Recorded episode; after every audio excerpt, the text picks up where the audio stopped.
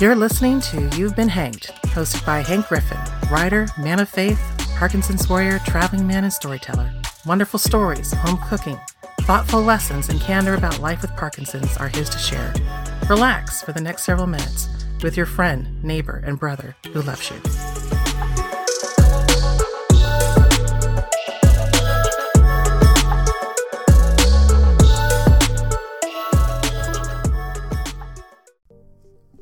It's been a long day. So much to do. And little time to get it all done. Your family needs your attention. Endless errands to run. The dog, apparently, desperately needs to walk, and I swear, if she chews on any more of that furniture, yeah, you really need to sand, repair, and refinish your favorite rocker. It'd be so nice if you could just have a few minutes to do what you want to do just a moment or two to yourself, mental health, self care, and all that. Just a moment's peace, please. Is that the doorbell? Oh, now what? At the door, two young ladies. Pretty, bright smiles, name tags, black and white name tags that read The Church of Jesus Christ of Latter day Saints. Standing before you in your doorway, according to those black and white name tags, are Sister Smith and Sister Jones two Mormon missionaries. At this point, you're sure to experience strong feelings influenced by your personal experience and perspective. Delight, dismay, and dread are just a few of the likely feelings to possess you in that moment. If your son, daughter, grandbaby is serving a mission somewhere in the world, you may be delighted to find their local counterparts on your very steps. No doubt you'll want to invite them in, feed them, bless them, encourage them in the hopes that wherever it is that your loved one is serving, that they too will be welcomed and blessed by the strangers they encounter there. If you're not associated with the Latter day Saints, you may experience some dismay to find them there. What is this? Why are they on my porch? What do they want? I got things to do.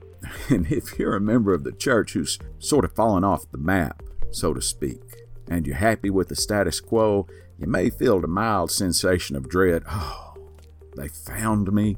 Who are these kids? Why are they on your porch? What are they doing? And why are they bothering you now, of all times? Families all over the world, just like mine, send their children into the world in the care of the church to spread the gospel. Kids, well, adults, very, very young adults, go by the thousands every year to serve a mission. It's commitment of devoted faith of between 18 and 24 months. Oftentimes, that service is extended by as much as six additional months towards the nearing end of their service. These young missionaries work hard to prepare for this important time in their lives. They save money to help pay for their mission. They make sacrifices to ensure that they're ready, worthy, and able to serve. As students in high school, they sacrifice their sleep to attend special classes held as early as 5:30 a.m. to study scripture and prepare themselves for ministerial service. These are good kids. They're dedicated to making the world around them better. Years ago, my bride was among them. She served an honorable mission after graduating from high school. It was a monumental experience in her young life.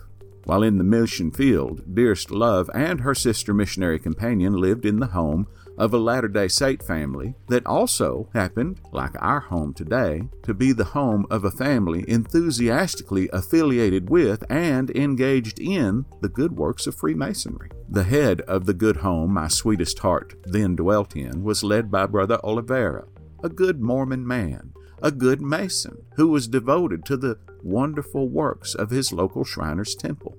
The Oliveira family was kind to those young sister missionaries. They housed them, loved them, blessed them, and gave them regular encouragement. At approximately the same time, Dearest Love's sister served a mission very near beautiful East Texas. She spent much of her time in Rockwall. My future sister in law, who I did not then meet, was just minutes away from me for nearly two years. How about that? In the coming years, my young son, who is now beginning to prepare himself for missionary service, may receive the call to serve.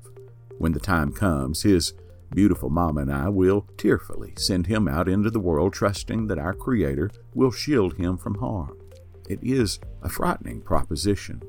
One need only turn on the evening news for just a moment to see the crazy world we live in. The idea of sending one's children out into such a world is unsettling. So why do it? We do it as a matter of faith, believing that it's the right thing to do. Faith for Mormon families is not simply a matter of believing, faith is a verb and requires action. Like, for example, sending one's beloved children out into a world full of crazy people so that can be blessed by the gospel spread and by their personal efforts.